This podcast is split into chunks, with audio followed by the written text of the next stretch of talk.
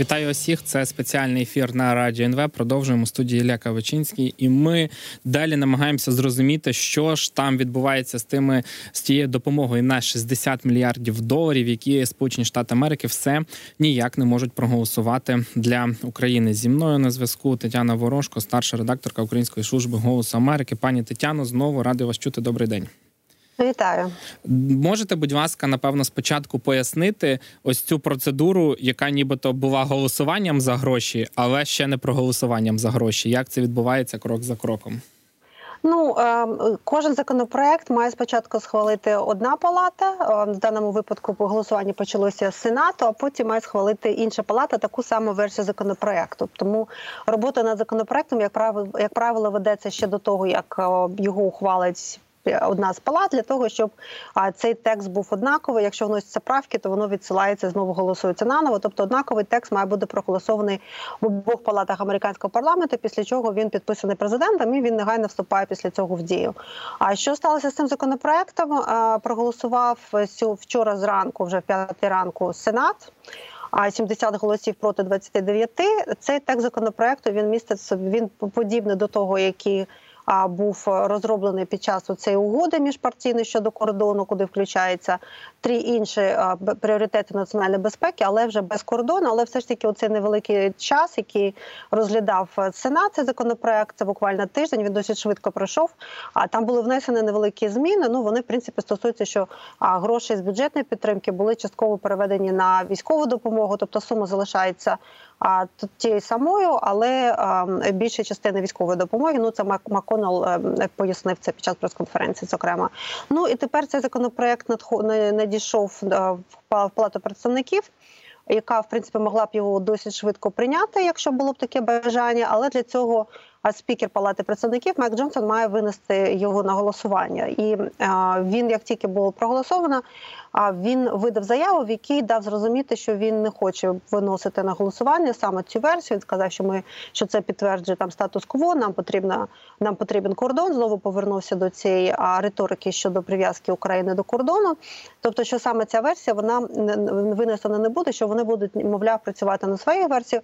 Якщо це станеться, навіть якщо там допомога залишається. Якщо вони голосують за якийсь свій варіант законопроекту, він знову йде в сенат, і тобто це затягування. І також, якщо ця версія е, палати представників буде досі такою, не знаю, там може не задовольнити демократів в якихось інших питаннях, не обов'язково, що це Україна, то тоді вже в сенаті її можете. Тобто, це таке затягування і невпевненість.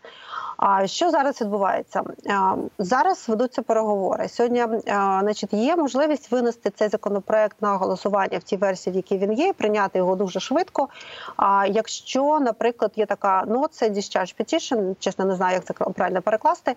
А коли цей законопроект можна винести, ну такий процедурний шлях на голосування в обхід спікера Джонсона. А для цього демократам потрібно, щоб щоб до них приєдналася, тобто це потрібна проста більшість 218 голосів, і скажімо, аргументи. Ну тобто, багато хто каже, ну можливо, там якісь інші процедурні моменти.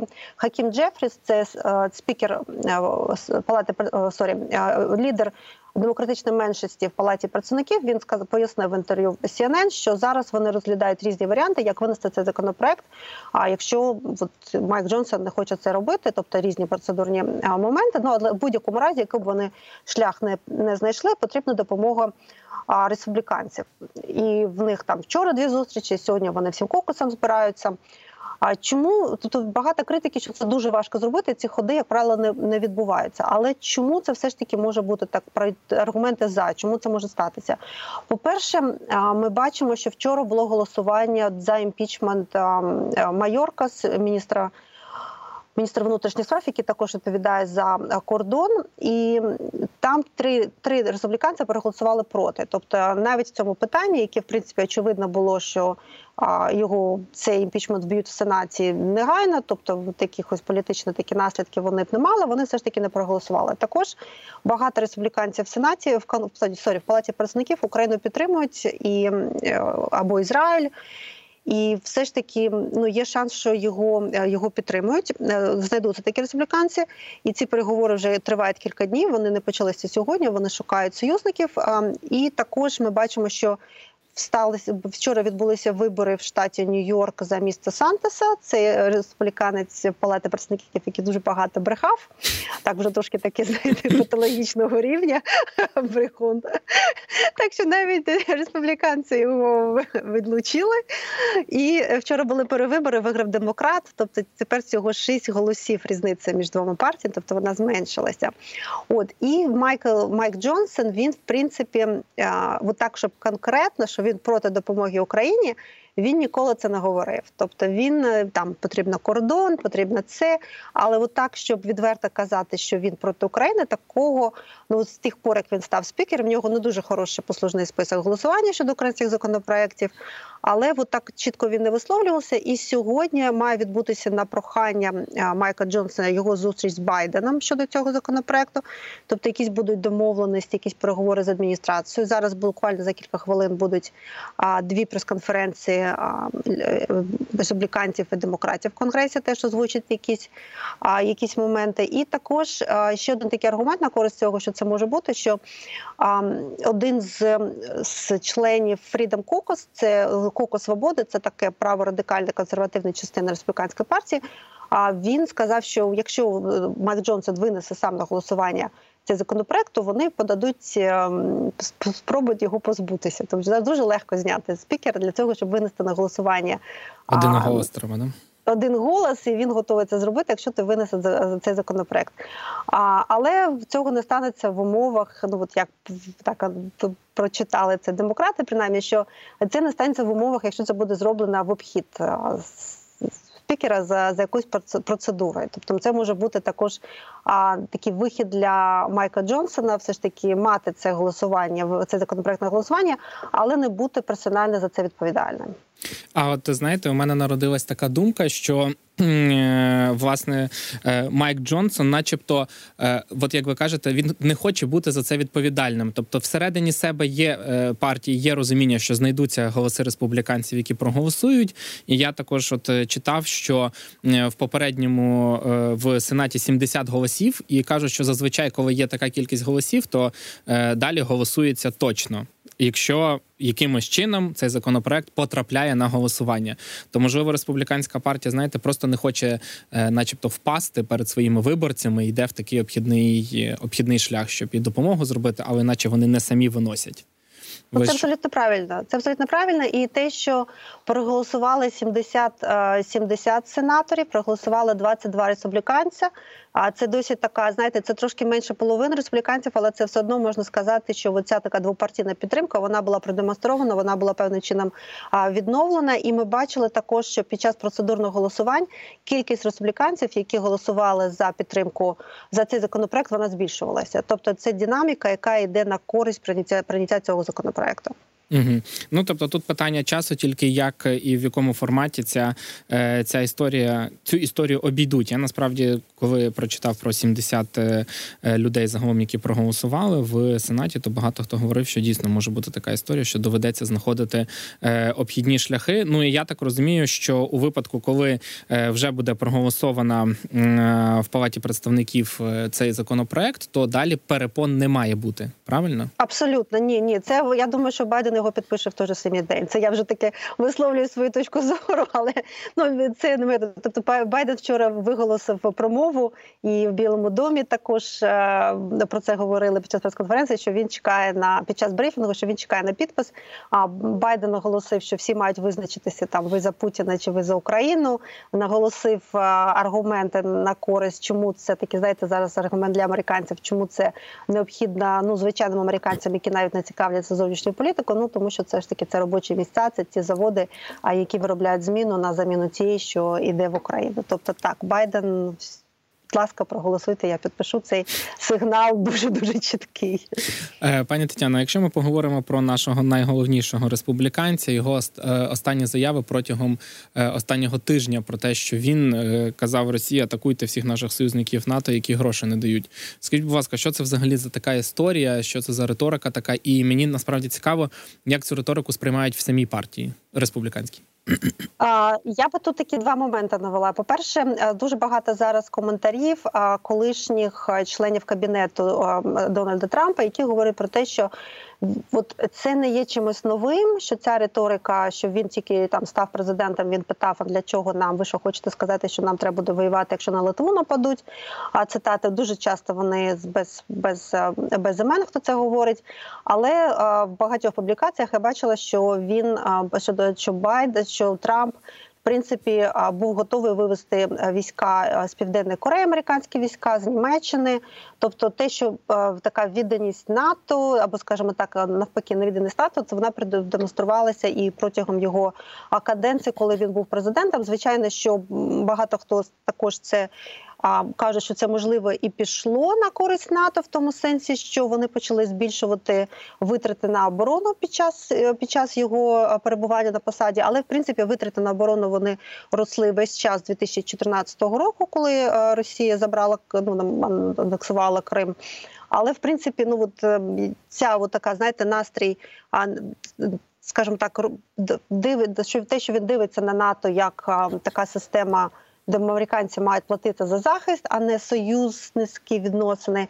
Оцих коментарів на цю тему з таким от самопосилом а їх дуже багато. Інший момент це те, що те, що він сказав, що там Росія нападить на НАТО, воно також відбувається в умовах обговорення законопроекту підтримки там, ну в тому числі і України. І один з основних аргументів демократів Білого Дому або навіть тих республіканців, які підтримують Україну, і до речі, є такі, що ну дуже підтримують і готові про це говорити. А полягає в тому, що якщо ми зараз не допоможемо Україні, то Путін не зупиниться. Він піде в нападе на країну НАТО, і нам тоді доведеться вступати в війну, надсилати військових, виконуючи наше зобов'язання перед перед нашими партнерами. Ну і власне це також грає в цьому в цій дискусії, що а може і не доведеться. Може, ми просто не будемо це робити. Ну от як Трамп показав, тобто це такі знаєте, заперечення власне цього аргументу в рамках прийняття законопроекту. Я не знаю, чому саме він це говорив, а яка його була власна мотивація це сказати, але воно відбувається от в такому, знаєте контексті, які зараз обговорюються, і лунає, тобто є як лунає, як заперечення до цього аргументу.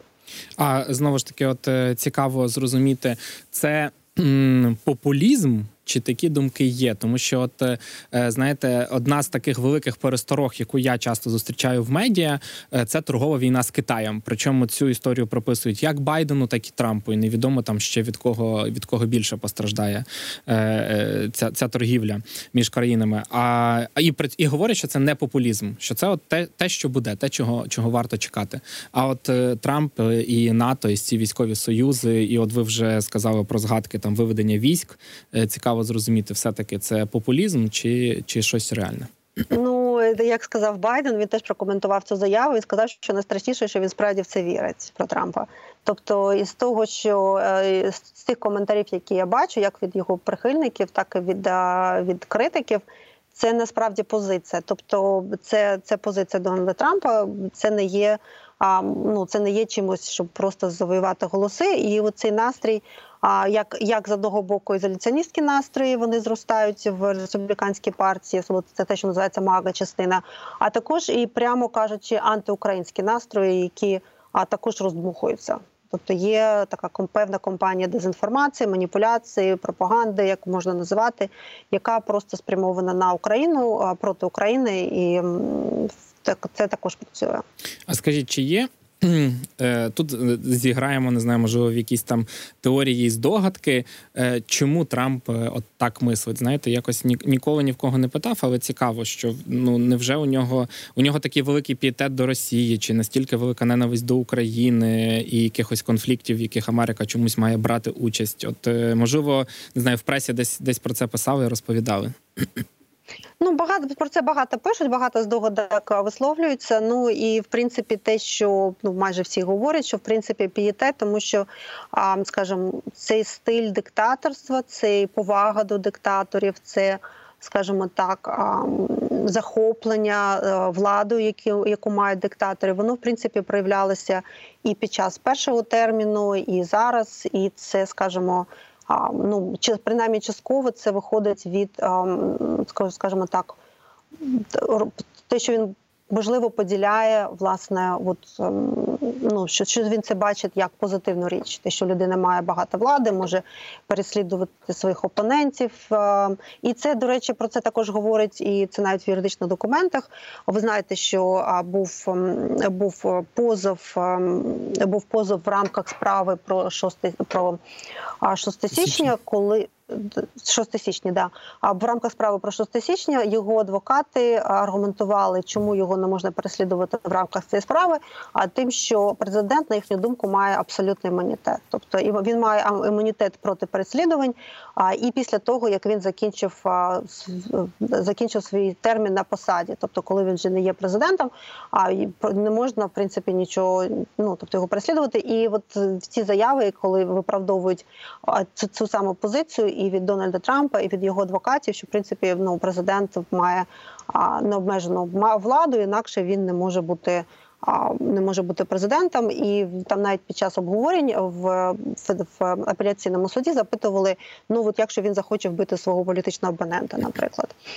Тобто, ну там адвокат казав, ну якщо імпічмент пройшов успішно, там імпічмент, то тоді так. Але цей аргумент судді відкинули, сказали, що імпічмент це політичний процес, юридичний це юридичний момент. Тобто вони програли на апеляції. Зараз це справа в Верховному суді. Але от тут власне от така думка, що має бути необмежена влада. Вона навіть, от бачите, в рамках проявилася навіть в рамках цього цього цієї судової справи. А от знаєте, ще цікаво зрозуміти, як виборці е, на це реагують бомблять, тому що ну, коли хтось каже ідіть бомбіть іншу країну, то тут ну ким би ти за яку партію не голосував, навряд чи адекватна людина якось би розділяла цю історію. Але цікаво, от як в Америці, зважаючи на те, що ви згадали про е, зростання і ось цих ізоляціоністських настроїв. Ви знаєте, дуже важко. Я я бачу, що підтримка до України вона знижується, але я не бачила таких, знаєте, опитувань щодо того, що думають американці, як вони оцінили ідею закликати Росію йдити бомбити іншу країну. І по висловлюванням, наприклад, там в тому ж Твіттері дуже важко це так само оцінити, тому що ти ніколи не знаєш, чи це ну в більшості випадків, чи це американці, чи це російські тролі. Тобто, звичайно, що ці наративи вони дуже сильно розганяються. Але от так, щоб сказати, що американці про це думають, ну напевно для цього потрібне якісь опитування. А, Але зна... його прихильники, ну прихильники там там я не бачу багато критики з боку прихильників будь-яким заявам. Скажіть, будь ласка, можливо, ви бачили якісь е, свіжі рейтинги опитування? Яка ситуація зараз у Байдена і Трампа у розподіленні? Ну е, рейтингів багато. Вони е, дивляться на різні там різні категорії. На там серед жінок, наприклад, там дуже великі скажімо, перевага е, Байдена. його зменшується підтримка серед, наприклад, латиноамериканського населення, походження латиноамериканського походження. Там дивляться на як в різних штатах, в таких знаєте, swing states. А дуже цікаво, що до речі, це я просто додам такий сайдноут. А що в багатьох штатах, це штати Гойдалки, в яких скажімо, які вирішують долю виборів дуже часто. Там Мічиган, Пенсильванія. Там, до речі, живе багато українців і багато людей східноєвропейського походження. То зараз так розмови ведуться про те, що можливо там американцям, тим там, які те, що відповідаючи на наше попереднє питання, що можливо американцям, можливо, їм все одно там, що буде робити Росія з країнами НАТО, але от є американці східноєвропейського походження, в таких там в тій же Пенсильванії дуже багато, або в Мічигані, е, яким це може бути не все одно. Тобто, напевно, на них це можливо може і мало якийсь вплив. Але опитування вони так ну вони ведуться, вони такі, ну воно показує, що, скажімо так хтось вперед, хтось виходить вперед, хтось збіль зменшується, але жоден з основних претендентів а не, не має, скажімо, великої переваги, і потім ще треба взяти до уваги, що а може виникнути виникнути там якийсь може відсоток а Кеннеді відкусити, теж не зрозуміло від кого. А якщо він якщо він ну буде балотуватися, все ж все ж таки зможе. Ну якщо він пройде всі ці етапи і буде балотуватися на загальних виборах. А так що поки що важко важко сказати, але ця ситуація залишається ну невпевненою для будь-кого для для обох з них. Дякую вам дуже, що знайшли час е, поспілкуватись та відповісти на мої питання. Нагадаю, Тетяна Ворожко, старша редакторка Української служби голосу Америка, була зі мною на зв'язку. Ми говорили про е, голосування за допомогу е, від Сполучених Штатів Америки. Мова про 60 мільярдів з гаком доларів, приблизно 11-12 мільярдів. Це фінансова допомога для українського бюджету. З цих грошей будуть фінансуватися не військові видатки. Наголошуємо, це дуже важливо тому що військові видатки Україна повинна фінансувати власними силами. А також е, всі інші кошти це буде е, саме військова допомога у вигляді боєкомплекту, військової техніки, а також якихось інших програм через які Америка буде допомагати Україні е, воювати з Російською Федерацією. На даний момент це пакету 90 плюс мільярдів доларів, де буду, де закладені кошти для України, Ізраїлю та інших союзників Сполучених Штатів Америки. Е, спікер е, Палати представників сказав, що на даний момент е, він не хоче виносити цю історію на голосування, але варто сказати, що існує обхідна процедура, за якою в принципі є змога все одно проголосувати ось цей пакет допомоги, і схоже на те, що через цю процедуру будуть йти. У такому випадку надовго цей документ не затримається, його швидко підпише Байден, і він вступить в силу. В іншому ж випадку, якщо цього не трапиться відбудеться, то потрібні будуть додаткові обговорення і можливо ем, виділення цих коштів знову ж таки потребує додаткового часу. На даний момент Україна має е, підтримку від Європейського союзу і е, пакет проголосований на 50 мільярдів доларів. Тому частково видатки саме на державну частину будуть. Але звісно, мова тут йде і про е, допомогу саме військової. Ось ці 40 плюс мільярдів доларів для України надзвичайно надзвичайно важливі. Ми вже давно не отримали від Америки. Необхідно нам допомогу. Тому сподіваємося, що найближчим часом все буде проголосовано. На цьому буду з вами прощатись. Не забувайте підтримувати Збройні Сили України, великі фонди, індивідуальні збори. Ну і завжди можете слухати і дивитися нас на Ютубі. Щасти.